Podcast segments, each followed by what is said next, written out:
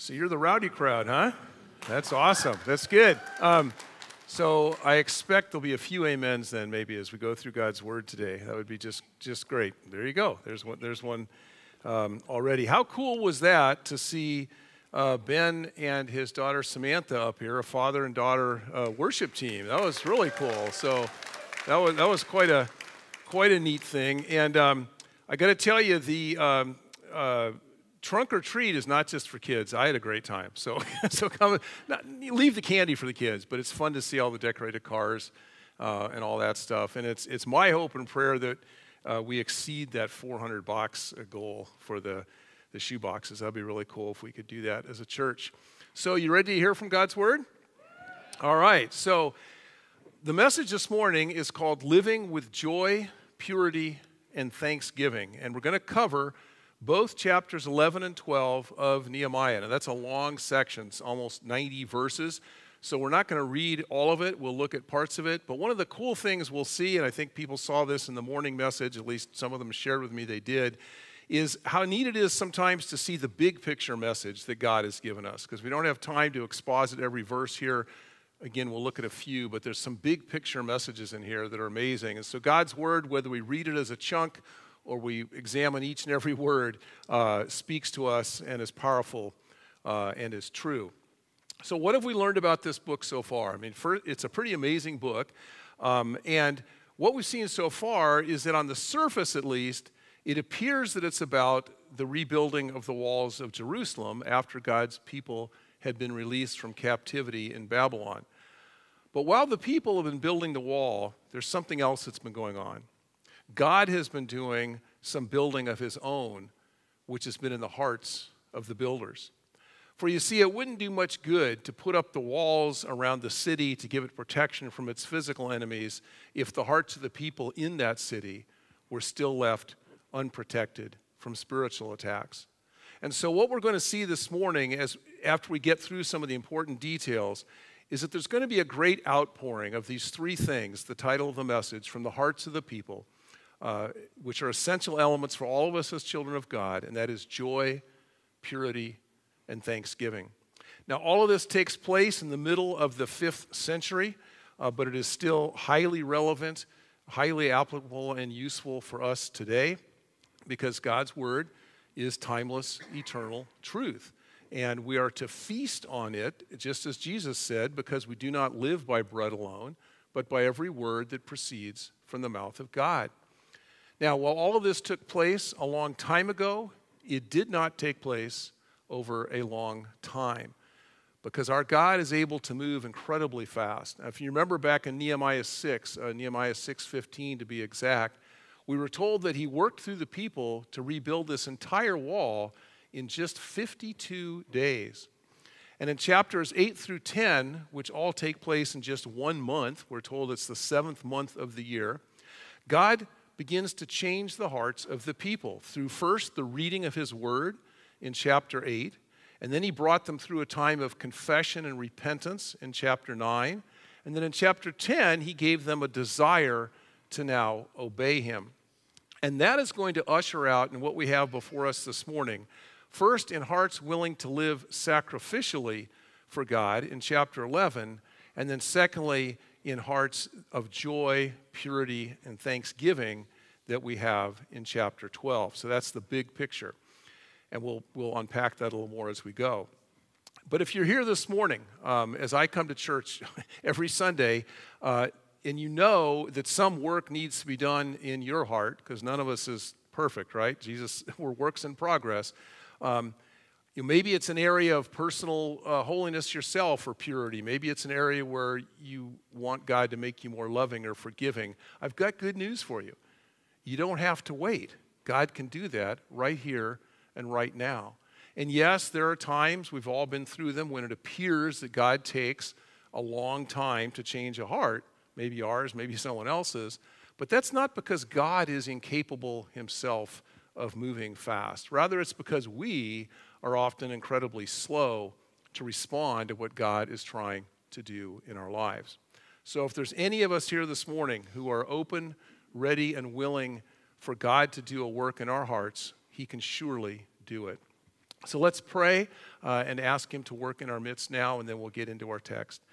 Father God, thank you for your word. Thank you for its timeless truth, Lord. Thank you that we see you and we learn about what you expect from us, Lord, in both the big picture and the small picture when we dig into the words of it. Um, Lord, thank you for how consistent it is. Thank you for uh, how we see in the New Testament the same things we're going to see in the Old Testament. I pray your Holy Spirit this morning would tie that all together for us, Lord. Uh, reveal more of yourself to us and show us where, by the power of your Holy Spirit, Lord, you want to transform us and give us hearts of joy, purity, and thanksgiving. And we pray these things for your glory and in the name of your Son, Jesus. Amen.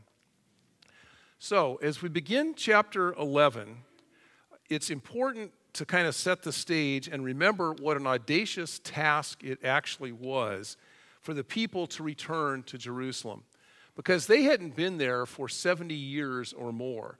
Uh, and the place had been totally destroyed and it was in a shambles. Sure, uh, the temple had been rebuilt a few years before what we're reading in Nehemiah, and the wall is now being rebuilt, but much of the city still lay in complete ruins. So to live in this city at that time would have been a very sacrificial, selfless act of boldness, daring, courage, and adventure. Imagine for a minute, if you will, if all of Palos Verdes, all four cities up here, had been totally destroyed, and all that had been rebuilt by the few that came back was this building and perhaps PV Drive on the north, the south, the east, and the west, kind of like the walls around, around the peninsula. Well, if that was the case for reasons of, of safety, comfort, and certainly convenience, it would be much easier to just live down in Torrance or Redondo Beach or San Pedro, wouldn't it? It'd be much easier to do that than to come up here. And yet, that's what these people were, are being asked to do as we open chapter 11. So, with that understanding, let's read the first two verses of chapter 11. These are two of the verses we will dig into, and then we'll move on and look at some big picture things and then dig into more verses at the end of chapter 12. So, Nehemiah 11, verses 1 and 2. Now, the leaders of the people lived in Jerusalem, and the rest of the people cast lots to bring one out of ten to live in Jerusalem, the holy city, while nine out of ten remained in the other towns. And the people blessed all the men who willingly offered to live in Jerusalem. So we can see right off the bat from these opening verses that there was not a huge crowd of people clamoring to go back and live in the city. And that only one out of ten of the people did, and those were chosen by lot, sort of like a, a tithing of, of one tenth of all the people. But notice what group out of all these people had a 100% participation in this bold and sacrificial move back into the city. The first few words tell us that it was the leaders of the people who were all in Jerusalem.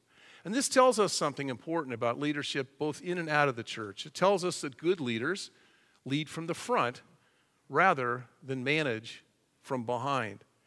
And that when it comes to God's family, the people are never going to go further themselves in their commitment to God and His ways and His kingdom than the leaders are willing to go themselves.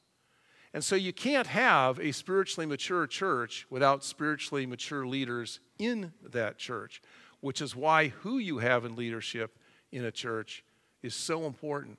And so, for that reason, God's word sets forth some very exacting requirements, primarily in 1 Timothy 3 and Titus 1, for church leaders. But this principle isn't true only for the church, it's true in our homes. And let me just address the guys here in the room. It's true, guys, if you are a husband, your wife, your children, if you have them, need you to be the spiritual leader of your home, to lead from the front not manage from behind, and to live as these leaders did, sacrificially and selflessly for them. Now, notice also in verse 1 that although they cast lots for this one tenth of the people that also went into the city, verse 2 tells us that these people nonetheless went willingly. It says they willingly offered. When they heard that call that they were one out of the ten, they willingly offered to go live in Jerusalem. You see, what's going on here is if, if leaders in the church, as they were in this community here, would be bold and lead from the front and be willing to take the hits, so to speak, that sometimes need to be taken in order to advance God's kingdom, then the people in the church will willingly do so as well. And that's what we see going on here. All the leaders in the city, and if you were one out of those 10 that got picked, you said, okay, I'm going to go and I'm going to do this willingly. And again, addressing all of us guys here, if we men, as leaders of our families, are willing to lay down our own desires to provide for, to support, to encourage, and to protect our families, both materially, emotionally, and spiritually, then our families will in turn willingly follow us. You know, he was quite a character, but one of the greatest generals in all World War II. I love reading history, and particularly World War II history, so let me share some of that with you. One of the greatest generals was George Patton. He, he was a, a different kind of guy. If you've ever seen the movie Patton, you know what I'm talking about. But what made him unique was that, unlike most other generals, he made a habit out of being up in the front lines with his soldiers, even during battle. In fact, it was a principle of his leadership that he would never ask his soldiers to do something that he wouldn't also do. And so, when the army assigned to him, the U.S. Third Army, was here in Southern California training out in the desert east of Palm Desert, really between Palm Desert and Blythe. In fact, there's a Patton Museum out there. You can go learn all about it. Very, very hot, arid area. And they were training for their first um, venture, which was into northern Africa. That's why they trained in the heat. When they were out there training in 1943, they used to run five miles a day in 110 degrees heat every day with a full battle pack on to train. But guess who was out there in his mid 50s running with them every day? Was their general, George Patton himself. And so, a couple years later, when it came to saving the day in December of 1944 in the Battle of the Bulge, guess who was then able to be called upon, because they knew his, his guys would do it, to march his men through 100 miles of bitter cold snow in full battle gear as well, and to do it all in three days to make it up to Ardennes in those areas to rescue the American troops that were under attack and make sure that the Allies won the battle? Well, of course, it was George Patton. No other general had men that would follow him like that. And his men, because of the way he led, would follow him anywhere. Now, you and I have an even greater leader. His name's Jesus. And our Lord Jesus called us to die to ourselves and to live and to love and to serve God and others. And yet, what did he do? He didn't just tell us to do that, he went out and did it himself. He told us to take up a cross, and then he went and did exactly that and died on a cross to love and obey God. And so that by doing that, he could purchase our salvation and bring us as forgiven and holy people to his Father. Now, the other thing to note out of these first two verses is that the men who then willingly offered to live in Jerusalem were told there were blessed by all the people. And you see, whether or not we're a church leader, a general, or the head of a household, God wants the submission and obedience of all of his children to be done willingly and because we want to not because we feel like we somehow have to or have to do it under some sense of compulsion. That doesn't please him. Now, we don't have time to study this in detail, but turn with me, if you would, over to the book of Romans in your New Testament, uh, chapter 12. And we're going to look just at verse 1. This is a verse you could literally do a whole sermon out of. I've done it before, but we're not going to do that this morning. I know you're the second crowd, so we may go over a little bit, but I won't put you through that. We're just going to zero in on a couple things here, but this verse is a uh, what we call a transitional verse because it's transitioning from 11 chapters, the first 11 chapters of Romans, which are all about the incredible doctrines of our faith, and now it's in the last five chapters moving to the, the practice of, of, of, of our faith. How do we, how do we live that out, uh, all the truth that the first 11 chapters show us? Because God wants us to be doers of His word, not just, just hearers only. So these words kind of unite those two concepts. And he says, Romans 12, 1, I appeal to you. Some translations say urge, some say exhort, some say encourage. I appeal to you, therefore, brothers, by the mercies of God, and some translations say in view of the mercies of God, to present your bodies, that's all of all that we are, as a living sacrifice, holy and acceptable to God, which is your spiritual worship. Worship is far more than what we do before the message. That's a very important part of coming to God because it puts Him in His proper place and puts us in our proper place. But that's not our only worship. Our worship is how we live our lives and living them as a living sacrifice. But I want you to go back to that second word there appeal, urge, exhort, encourage. Why would God not command His people to do this? You see, it's because He wants our sacrifice for Him, our obedience to Him, to be done willingly because we want to. He doesn't want it done out of some sense of compulsion or some feeling that we have to. And that same sense continues on in the word that's translated there as present in the Greek. That was, that was not an involuntary offering, that was a word for a voluntary offering where someone would willingly bring something up front and offer it because that's what God wants. He wants our service, our obedience, all that we do for Him to be done willingly and because we want to. Now, speaking of General Patton, uh, Janet and I visited Washington, D.C. in the late 80s before we had our first kids. And um, one day we spent a day at Arlington National Cemetery, which is a very moving experience if you've never done it. And then that night, I think it was more than a coincidence because the way we got blessed, our cab driver to dinner turned out to be a guy who was a survivor of the Battle of the Bulge. And so uh, with my interest in history, I was asking him all kinds of questions, and we got him talking uh, about it. And we got to listen to him describe what those three days are really like and what the battle was really like. And from listening to him, we got this sense that because Patton would go anywhere with his guys and was willing to endure all the same troubles, all the same battles that they faced, including death, that they would, in fact, follow him anywhere. We listened to a guy tell us this, you know, some 40 years later. And they did follow him everywhere, all over North Africa, chasing Rommel, and then all across Europe, um, fighting the Germans. Well, you and I, again, have an even greater leader in Jesus Christ, don't we? Because he has endured all the trials and temptations of this life that we face, yet he's done it without sin.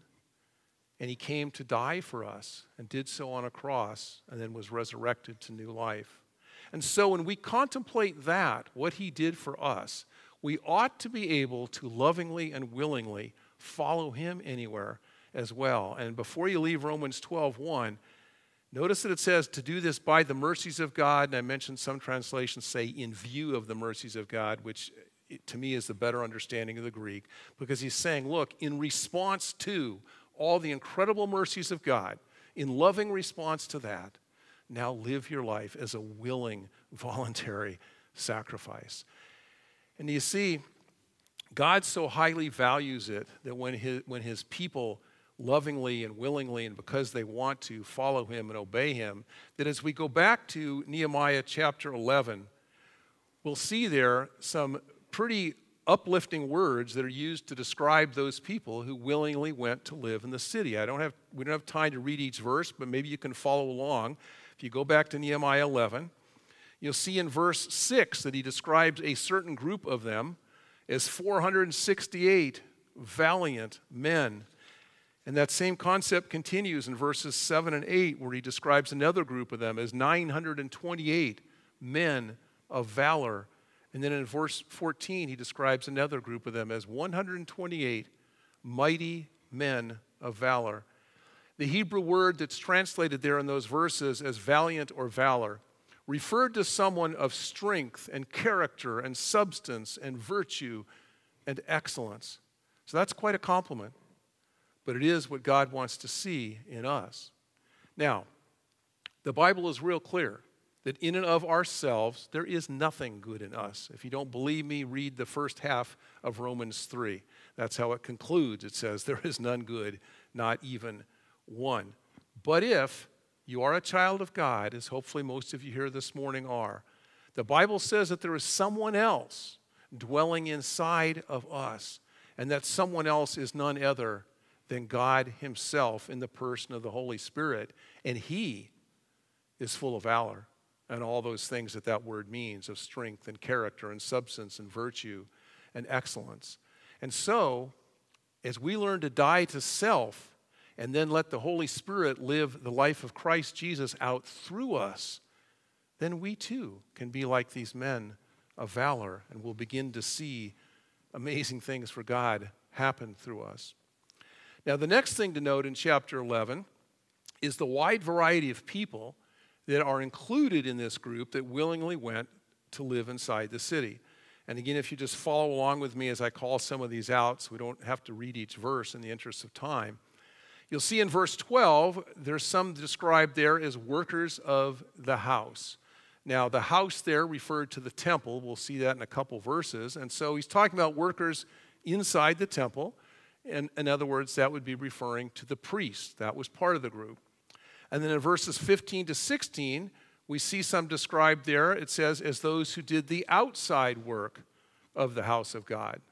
Those were the Levites. They didn't go into the inner workings of the temple, but they worked in the outer part of the temple.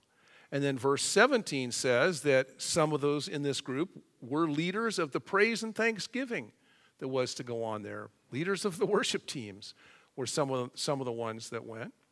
And then verse 19 tells us that there were gatekeepers there, a very important job to guard, guard the city.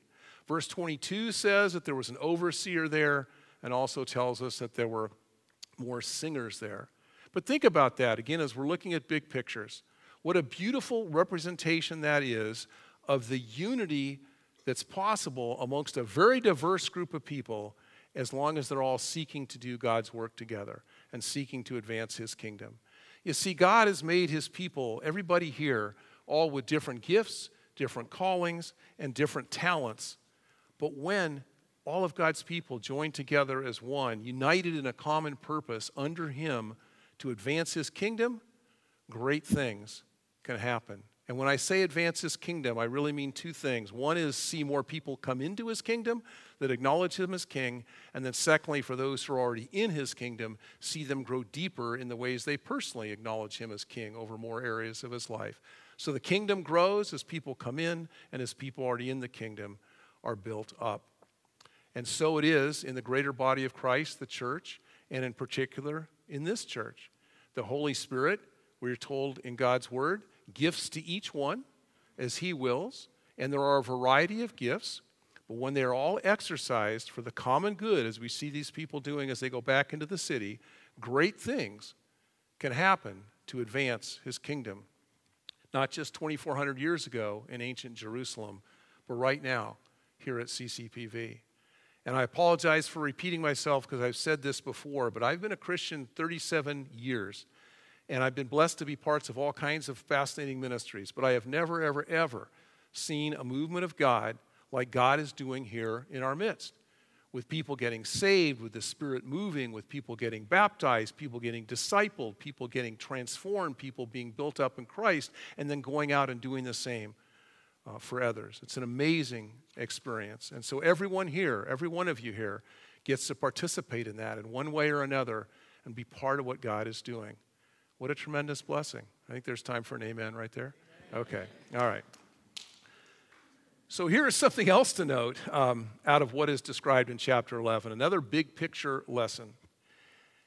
In getting so many people from so many diverse backgrounds with so many different talents and gifts to unite as one to accomplish this great task of moving back into the city, we see that a wall of stones wasn't the only thing being built, but that unity amongst God's people was also being built.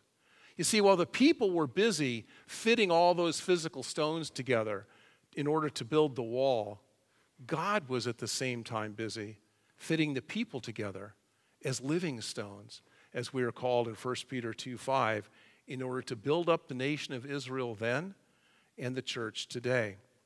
But here's the thing that applies both to building the wall and to building unity amongst us. You know, when the wall was being built, they didn't have a bunch of uniformly shaped blocks or a bunch of uniformly shaped bricks that had all been baked in molds delivered to them on a truck with a forklift from Home Depot with stacks of ready mix mortar, and all they had to do was add the water, mix it, and put the thing together. No, mortar wasn't even around back in those days.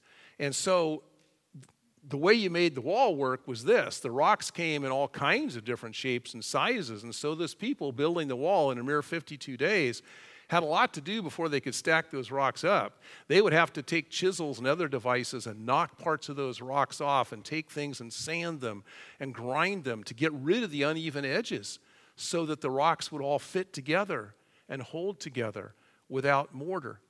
And in the same manner, as the Holy Spirit moved amongst God's people back then to do that in our hearts, and as He is doing in our midst right now as a new church, people had to be willing to let Him knock off and grind down some of their rough edges. Ever felt God do that in your life?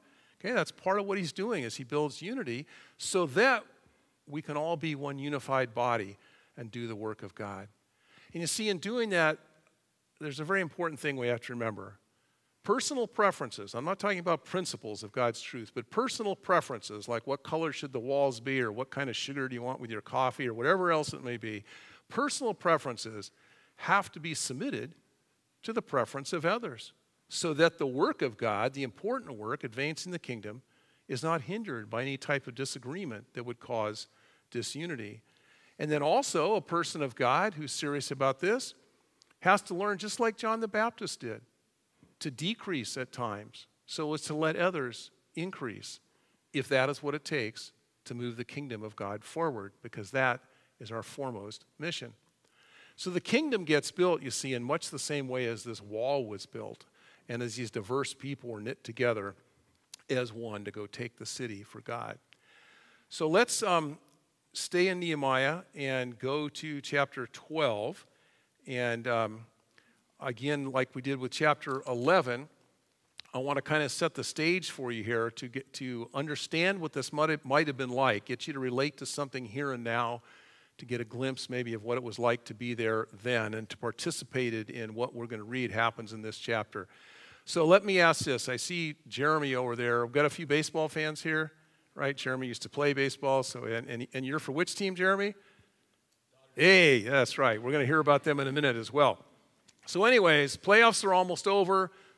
Two teams are going to go to the World Series. Has anybody here ever been to a World Series? Anybody? Wow, I had a few hands the first time. There's some in the back. Great. I, have been blessed uh, to go twice. Uh, once was in the 1980s when a team whose name shall not be mentioned, but they're from Southern California's, uh, the last big city in Southern California, made it to the series. And then once a couple of years ago, when the team above all teams from right here in Los Angeles uh, made it to the series.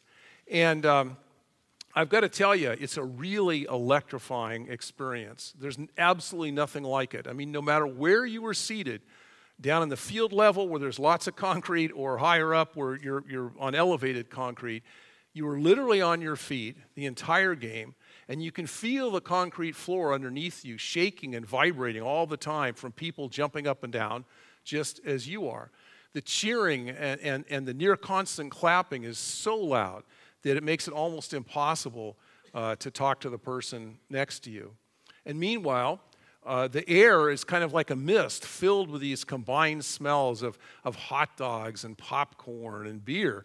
And what we have before us in this chapter dwarfs all of that by comparison.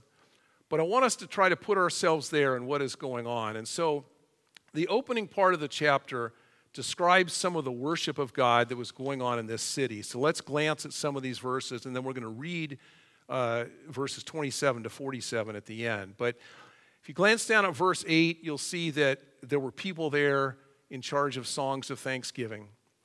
And if you glance at verse 24, you'll see that there were people who were there to give praise and to give thanks.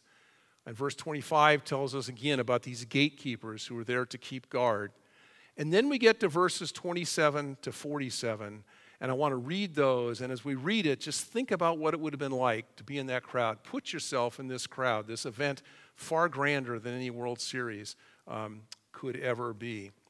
So, Nehemiah 12, starting in verse 27. And at the dedication of the wall of Jerusalem, they sought the Levites in all their places to bring them to Jerusalem to celebrate the dedication with gladness, with thanksgiving, and with singing, with cymbals, harps, and lyres. And the sons of the singers gathered together from the districts surrounding Jerusalem and from the villages of the Netophathites, also from Beth Gilgal and from the region of Geba and Asmaveth, for the singers had built for themselves villages around Jerusalem. And the priests and the Levites purified themselves, and they purified the people and the gates as well.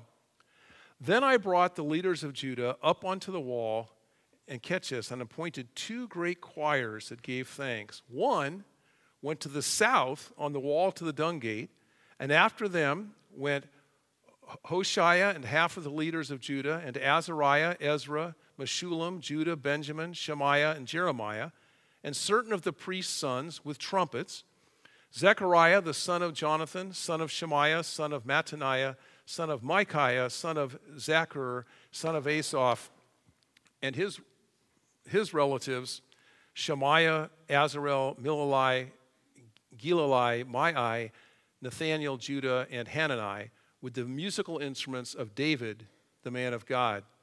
And Ezra, the scribe, went before them. At the fountain gate, they went up straight before them by the stairs of the city of David at the ascent of the wall above the house of David to the water gate on the east. That's just one choir. Now we get to the second one. The other choir of those who gave thanks went to the north, the other side.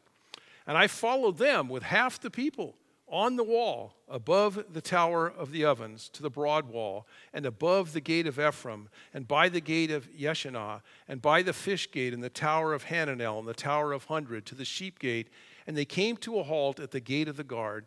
So both choirs of those who gave thanks stood in the house of God, and I and half of the officials with me, and the priest Eliakim, Maaseiah, Miniamin, Micaiah, Elioenai, Zechariah, and Hananiah with trumpets, and Maaseiah, Shemaiah, Eleazar, Uzzi, Jehoahan, Malchijah, Elam, and Ezer. And the singers sang with Jeremiah as their leader. And they offered great sacrifices that day and rejoiced, for God had made them rejoice with great joy. And notice this, we're going to come back to it. The women and children also rejoiced, and the joy of Jerusalem was heard far away. On that day, men were appointed over the storerooms, the contributions, the firstfruits, and the tithes, to gather into them the portions required by the law for the priests and for the Levites, according to the fields of the town. For Judah rejoiced over the priests and the Levites who ministered. See, they're giving offerings here with joy, which is how God wants us to offer our money, our time, anything to Him. And they performed the service of their God and the service of purification, as did the singers and the gatekeepers, according to the command of David and his son Solomon. For long ago, in the days of David and Asaph, there were directors of the singers, and there were songs of praise and thanksgiving to God. And all Israel, in the days of Zerubbabel, and in the days of Nehemiah gave the daily portions for the singers and the gatekeepers, and they set apart that which is for the Levites, and the Levites set apart that which was for the sons of Aaron.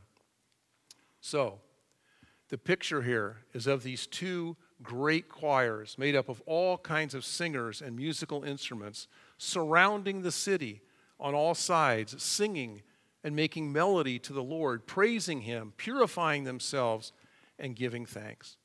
So this was a huge gathering. You know, archaeologists differ because there have been so many different levels and rebuildings of the wall. They differ on how long, in terms of circumference around the city, Nehemiah's wall actually was.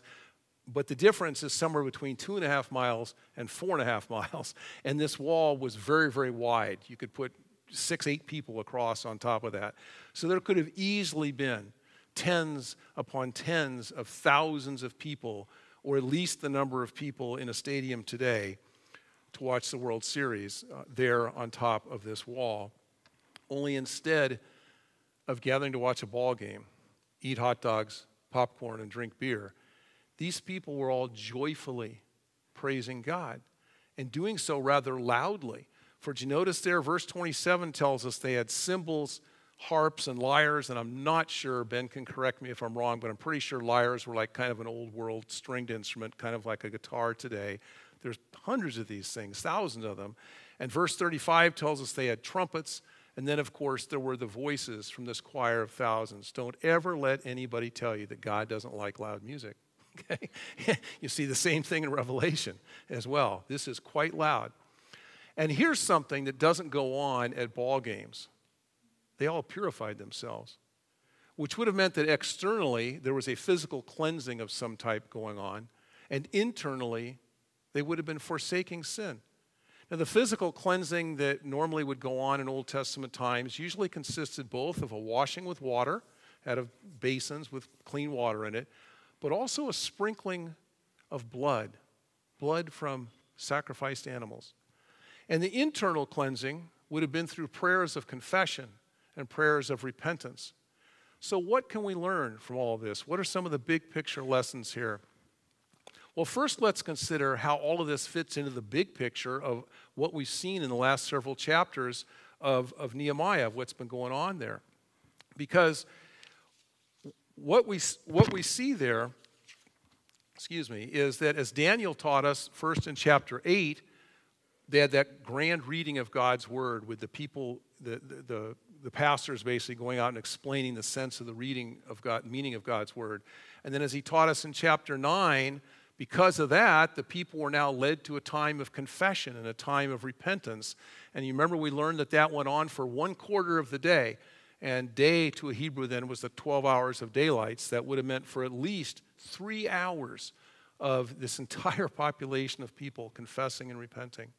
And then, as Daniel taught us last week through chapter 10, we saw that after hearing the word, after confessing, and after repenting, now in chapter 10, we see the people make a renewed commitment a covenant, as we saw, to obey God. And then now, in chapter 11, after all that, in chapter 11, we saw the people actually start obeying God and moving into the city as He wanted them to do. And so we see this progression the Word of God leading to confession, repentance, leading to a commitment to obedience, leading to actual obedience. And now in chapter 12, we see all of that leading to a time of great joy and a commitment to being pure and a time of great thanksgiving in this enormous choir and celebration. And you see, this isn't limited to 2,400 years ago. This is exactly how it works for us as Christians today. Let me take you to a part of the New Testament where we see this very clearly, and it's in the Gospel of John, uh, specifically verse 15, and we're going to start, we're going to read verses 10 and 11. John 15, 10, and 11. But let me set the stage for you. This is the great abiding passage where Jesus is talking to his disciples the night he's going to be arrested and go to the cross, telling them how to stay connected with him. That's what abide means to dwell in, to stay connected to him once he's gone. And, and, and part of it's through, through prayer, part of it's through the Word of God. Uh, and he tells them that you need to do this because apart from me, you can do nothing. And if you want there to be any fruit in your life, you have to abide in me. And then he sums it up in verse 10 with this statement He says, If you keep my commandments, you will abide in my love, just as I have kept my Father's commandments and abide in his love. These things I have spoken to you, that my joy may be in you, and that your joy may be full. What's he talking about? Let's look first at verse 10. Because we see there that he says, If you keep my commandments, you will abide in my love just in the same way as I kept my Father's commandments and abided in his love. Now, here's something this verse does not mean. It does not mean that when you and I are disobedient, that God doesn't love us anymore. Okay? He loves us no matter what. But here's what it does mean. I'll, I'll give you some illustrations of how this works. It means that we don't sense his love. When we're disobedient, we don't sense His love that much. Everyone here has been a child at some point in their life, and many people here have children. And any parent and any child can tell you that a child is generally much happier, more joyful when what? When they're obeying their mom and dad. And so are the parents, frankly. Everybody's upset when there's disobedience going on. And so I remember when I was a kid and growing up in the, in the second half of the 50s when you could let your kids run around everywhere my parents lived in uh, Clairemont, a little suburb of San Diego, and it was a very small town then, uh, in an apartment building. And I remember my mom would let me go downstairs when I was like four or five to sit on the curb and wait for my dad to come home at the end of the day. And I would sit there and wait for him to get out of his car, and I'd run up and give my dad a big hug. And I would do that most every day, except for the days I'd been a really bad kid and often so bad that mom would have to call dad, and I could hear her calling, What do we do with Rob? You know, he did this, he did that. Well, on those days, I was nowhere to be found near that curb. right? I was hiding in the closet, uh, in the bushes, under the bed. I, mean, I didn't want anything to do with my dad. Well, what was going on? Had my dad stopped loving me? Of course not. Did I sense his love? No, because I had been disobedient. And so you see, that's what's going on here. You know, another way to think of it, how many of you, um, I do see some of you closer to my age, you probably remember uh, TVs that had rabbit ears, right? Before you had cable and those easy things to listen to. Anybody have a TV? Remember TVs like that? Our first TV when Janet and I were married in 1978 was a 12 inch black and white, and the, the rabbit ears were broken, and so we had to use a, a, a bent uh, hanger to, to, you know, to try to get some signal. But you remember when you wanted to get your favorite show, you had to move those things around and get it just right so the TV waves would, would light up your screen with the picture. Otherwise, it was just a bunch of gray and a bunch of lines. Well, the funny thing is, the TV waves were still coming into the TV when it was all liney, but because your antenna wasn't aligned right, it didn't make a beautiful picture. It kind of made a mess. And that's the same thing here. God still loves us. His love's still being poured out on us. His grace is still being poured out on us. But when we're living in disobedience, we're like an out of tune. I know nobody knows what that means anymore, but an out of tune TV set. And it's just a mess. It's just a bunch of gray, wavy lines. And so that's what Jesus is talking about here. But now look at what he says. Because you might wonder, okay, why are you teaching us all this, Jesus? And he tells us why in verse 11. These things, abiding in me and obeying me, I have spoken to you. Why? That my joy may be in you and that your joy may be full. Whose joy does it say we get from living in obedience? Our own? Some earthly joy? No, he says, My joy, the joy of Jesus Christ himself. And how much of that joy do we get? Just a little bit? What's it say? In full. We get all of it. Now, I want us all to understand just how powerful and amazing this joy of Jesus was that we can have from Him in full as we seek to obey Him. And to see that, let's go to Hebrews 12, verse 2. Hebrews 12, verse 2 um, tells us about that joy and what it enabled Him to do. Hebrews 12, 2 says this Looking to Jesus, the founder and perfecter of our faith, now catch this, who for the joy that was set before him endured the cross, despising the shame, and is seated at the right hand of the throne of God. You see, for the joy of knowing that he was obeying the will of the Father to carry out the plan made in eternity past to come and die for our sins and be resurrected. For the joy of knowing that he was obeying his Father, Jesus was able to endure something as awful and nasty as the cross. Don't you want that kind of joy? Well, see, it comes from this heart that seeks to obey Him. It can be ours as we seek to abide in Him, serve Him, and obey Him. And, brothers and sisters, this is a supernatural joy. It's not like any human joy because it enables people to endure terrible circumstances here on earth, just like Jesus had to. It's a joy that isn't even dependent or related to circumstances. Rather, it rises and floats above our circumstances because it is this supernatural joy that God gives us from having a heart that seeks to obey Him.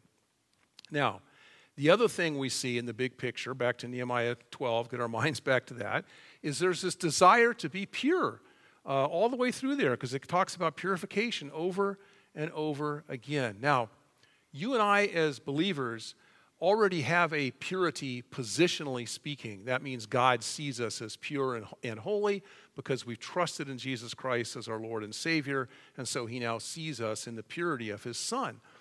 But once we have that, a joyful Christian, one who's seeking to obey, is also going to be a grateful Christian who is actually going to then want to take practical steps to actually live a more pure or a more, more holy life. In other words, a life like Jesus.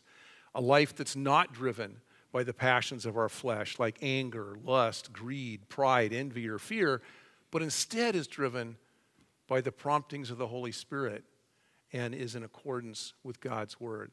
In fact, if we say we're a Christian, but we don't have that desire in us, then something is radically wrong with our lives. Because, see, God's saving grace, when it's poured out on a man or woman's heart, also comes with a transforming grace and a desire to live differently. He doesn't separate the two.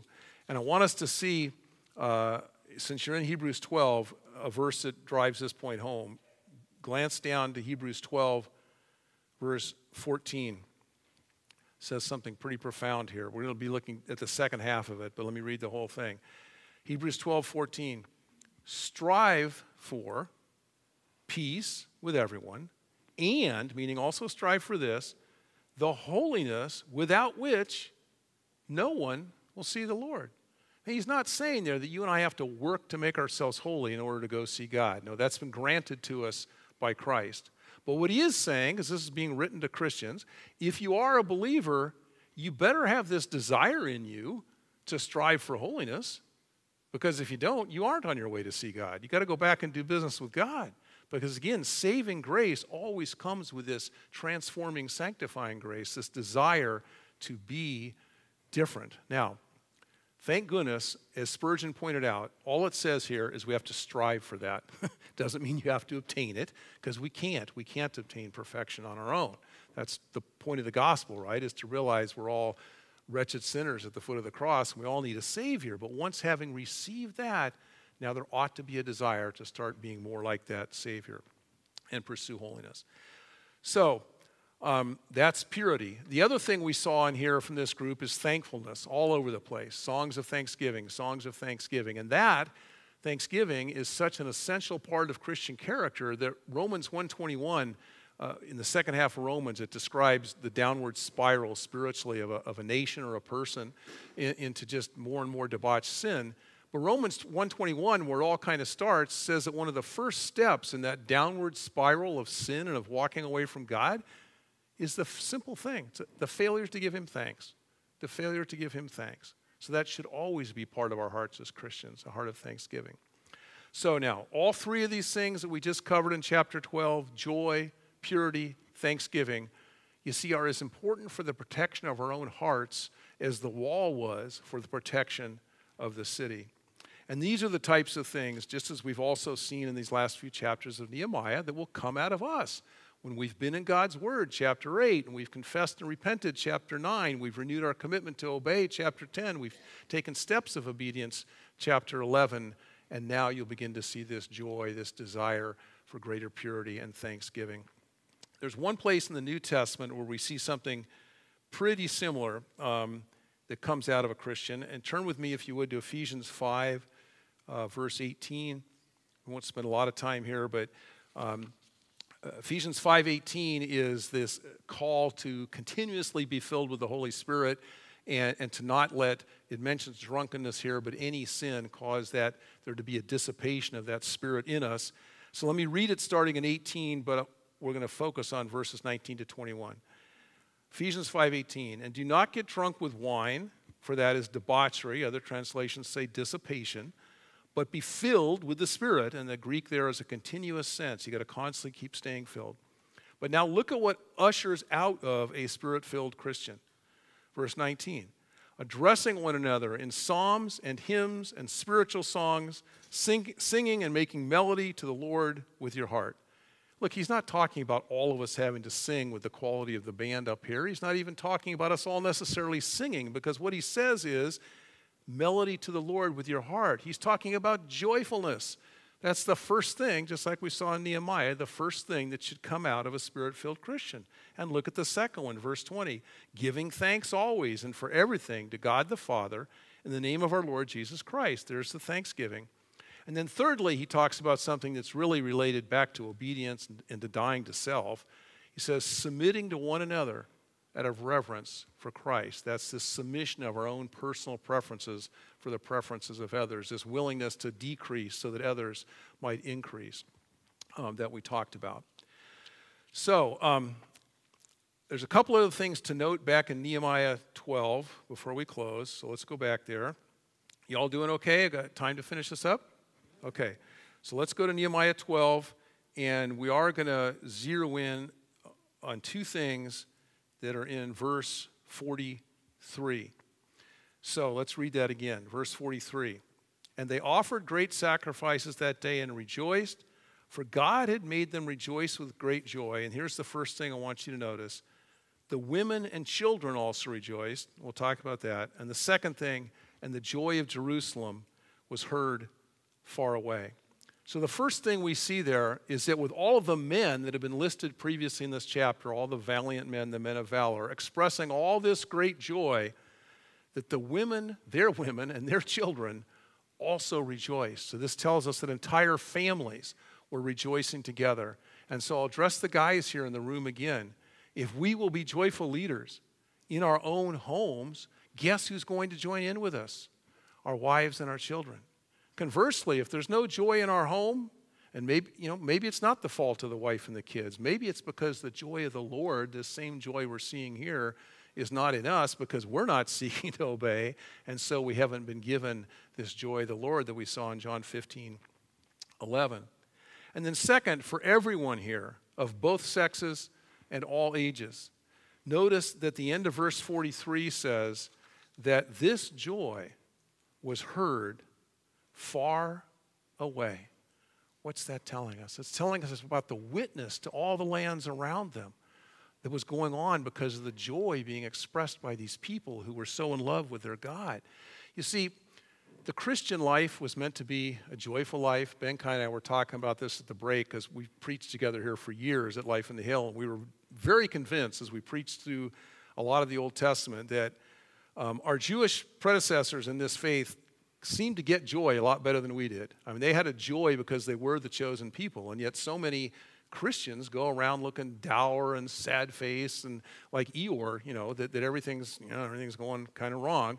And that's not how it's supposed to be because what we see here is our joy is one of our primary witnessing tools that God uses to the world around us of the reality of God and of how good He is. And if we're not joyful people, if we don't have this supernatural joy of Jesus in us that we've been reading about, it's only going to seriously hurt our witness and our ability to reach the world for Christ.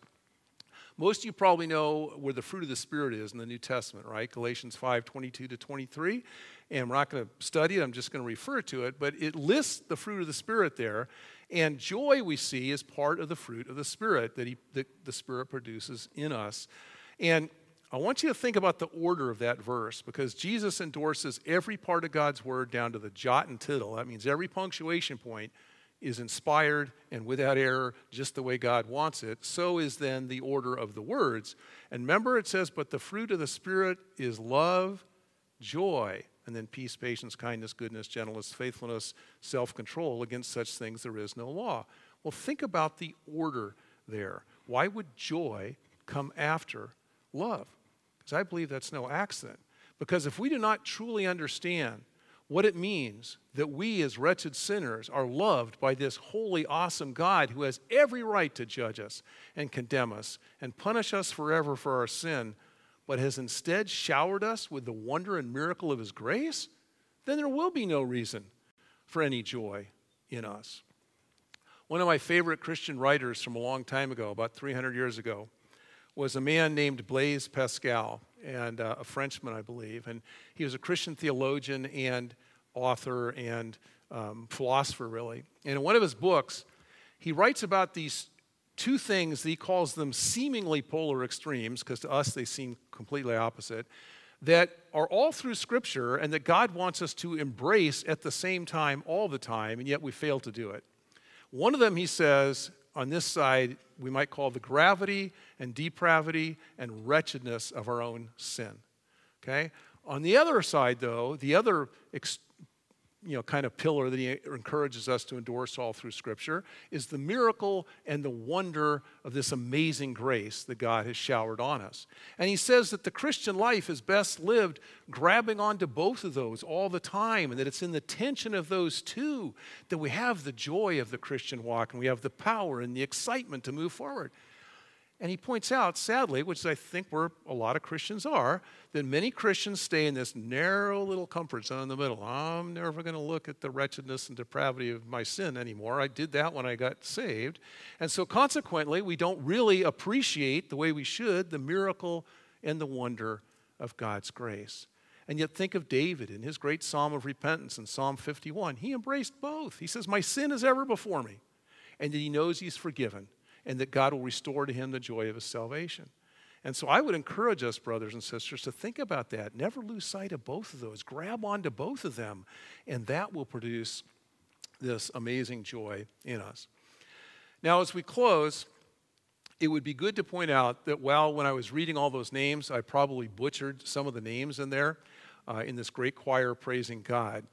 But despite the way I pronounce them, God knows every one of their names and He knows how to pronounce them correctly. And not only that, but this is important, He knows them intimately. For our God is a personal, relational God. We see that in the Trinity. There's a love bond Jesus speaks of in John 17 between the Father, the Son, and the Spirit that's unlike anything we can imagine. So God is relational in his very being. He created us to be relational beings in relationship with him and with each other. And so he knows us intimately. He not only created every person listed there in Nehemiah 12 and caused each of them to be fearfully and wonderfully made in their mother's womb, as Psalm 139 says. But Psalm 56 8 tells us one of my favorite verses when I'm struggling or I'm trying to share with someone else who is. Psalm 56 8 tells us that God knows every tear we ever shed. So every person in that list, He not only created them, He knew every tear they ever shed. In fact, that psalm says He counts them and He, he stores our tears in a bottle. Matthew 10 30 tells us that God knows how many hairs are on our head. And I got permission from Benkai to pick on him again, but that's an easy miracle to understand if you're Benkai, because he doesn't have much up here. Or maybe Jeremy, I could throw you in the boat too. Me too, I'm getting there. That's an easy miracle to understand for guys like that. But some of you out here with full, vibrant heads of hair, that, that's amazing. Wow, how can God number every hair on my head? But the point is, He knows you that intimately. And this same God knows each and every one of us in this room in the same intimate way. And He wants us to grow in an intimate knowledge of Him. Um, because it's through this work of Jesus on the cross, you see that the barrier of sin, which prevented that intimacy, has been done away with. And so, as we say here, you and I can very easily bring the real you, the real me, to the real Jesus. Because guess what? He already knows everything about you. And yet, Romans 5 8 says that while we were still sinners, Christ died for us. So there's nothing to hide. We can bring the real us to the real Him. Now, one other thing this great choir circled around the city of Jerusalem ought to remind us of somewhere else in Scripture where we see a great choir, even bigger than this one, so big that a human can't number it, circled around something, and that is found in Revelation chapter 7, uh, verses 9 to 12. So let's um, go there and read this little section and hopefully be amazed by what we see. Revelation 7, 9 to 12. This is part of John's vision of what's going on in heaven. Starting in verse 9, Revelation 7. After this I looked, and behold, a great multitude that no one could number, but you know what? God numbers. He knows exactly who they are, but we can't. No one could number from every nation, from all tribes and, and peoples and languages, standing before the throne and before the Lamb, clothed in white robes, there's our purity, with palm branches in their hands, and crying out with a loud voice Salvation belongs to our God who sits on the throne and to the Lamb. And all the angels were standing around the throne and around the elders and the four living creatures. And they fell on their faces before the throne and worshiped God, saying, Amen. Blessing and glory and wisdom and thanksgiving and honor and power and might be to our God forever and ever. Amen. You see, these verses tell us that God wants there to be a huge crowd, much bigger than what surrounded Jerusalem, there in heaven for all eternity, worshiping His Son and He wants the real you and the real me, not only now, but for all eternity in this place. And if you are here this morning and came in here to worship Jesus and you know Him as your Lord and Savior, you're going to be there. The Bible assures you of that. But there might be some people here this morning and maybe some people online listening today who might have heard all of this. And you might be wondering, who is this Jesus? How, how can I know him? How can I have this great joy? that we've been talking about? Well, we go back to the big picture of Nehemiah. It's as simple as what we saw those people do there. It starts with hearing God's word, as they did in chapter 8, and you've heard it this morning. It then moves to, oh, and by the way, let me say, if you are hearing his word, if you've never done this before and you're hearing God speak to you, that means he is calling you to be one of his sheep because he said, Jesus said in John 10, that my sheep hear my voice and they follow me. So if you're hearing him speak to you, he's calling you. Pay attention to this. And then, as you've heard the word and hear him calling, you realize that you were a sinner in the face of this holy God. It moves you to repentance, like the people did in chapter um, 9 of Nehemiah. And then, just as the people did in chapter 10 of Nehemiah, you need to commit yourself to God through Jesus Christ as your Lord and Savior. Trust in Jesus to purify you, to give you these white robes that we've seen here and make you acceptable in God's sight. And He will do that. And in case you haven't noticed, thankfully, we don't sacrifice animals anymore uh, because we don't need blood to sprinkle on people to purify them because Jesus already purified you by the shedding of his blood on a cross. And all you need to do to receive that purification from sin that he offers, which is what we call salvation, is just receive it. Say, Jesus, I trust in you. I receive what you did for me. I believe that you died on a cross and rose from the dead and I ask you to come into my life. And He will save you, and He will do that. And then you too can rejoice with great joy, not only now, but all the way into eternity around this throne of God that we've seen in Revelation 7. And you can know without a doubt that you've been forgiven by the blood of the Lamb and that He sees you just as He saw those people there dressed in white robes. Now, for everyone else here who already knows Jesus as your Lord and Savior, Maybe as you've been hearing God's word today, the Holy Spirit has been taking it and using it to convict you or to prompt you in some way, because I know He does that. The Bible tells us that's His job. That's not my job or Daniel's or Benkai's job. It's the job of the Holy Spirit to do the convicting. And maybe He's telling you you've lost some of your joy of your salvation. Maybe it's missing from your home. Maybe you haven't been seeking after purity in some area of your life the way you know God wants you to. Or maybe you've sensed a loss of that thanksgiving that we've seen here uh, in your heart. Well, repentance, you see, is not just for new believers when they come to Christ. Repentance, that making that U turn, that change of direction, is for all of us. All of us need to repent from time to time and ask God to change our heart. And it's been my experience as an elder and a pastor for a number of years there are, I picked this up from just counseling with people, that there are far too many Christians who have had only a one time experience at the cross, and that was the day they got saved. And I'm not calling us to do anything that would look uh, Roman Catholic, like re crucifying Jesus at every church service. There's no need to do for that. He already died once for all. But there is a need for all of us, brothers and sisters, to go back to the cross again and again and again not to get resaved, but rather to do what Pascal talked about to appreciate anew all that the grace of God in Christ means and how it has been poured out on us. And then let it change us and let us bring us joy and give us a desire to be pure and give us a thankful heart. Remember that if you're a believer, according to Hebrews 4:16, when we come to God's throne, it's not a throne of judgment anymore.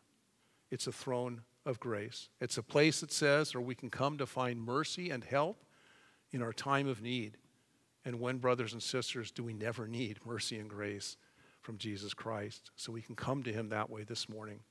Now, we have off on the side of the church here these areas with four or five chairs towards the back on either side. We came up with a name for them this week, calling them the prayer wings, because it's a place you can go to, and our prayer team will be there if you guys want to start moving over there if you're part of it. And you can just let your requests be made known to them, and they will lift you up on wings of prayer to this amazing God who pours out grace. So let me pray, and then the band will come back up. Father God, thank you for, uh, again, as we started, for your word. Thank you for its amazing truth. Holy Spirit, thank you for being present in this place, Lord. We pray you would be working in all of our hearts now, including mine, Lord, to help us uh, come to a place of repentance if we need to for some area in our life that you want to have changed. We pray, Lord, that your Spirit um, would give us this supernatural joy that we've looked at this morning. We pray that um, the joy in our lives would be used by you as a witness to others. Thank you for the opportunity to gather. Thank you for the opportunity to worship you. And we look forward now, Lord, to just singing praises to you one more time before we leave this place this morning. In Jesus' name, amen.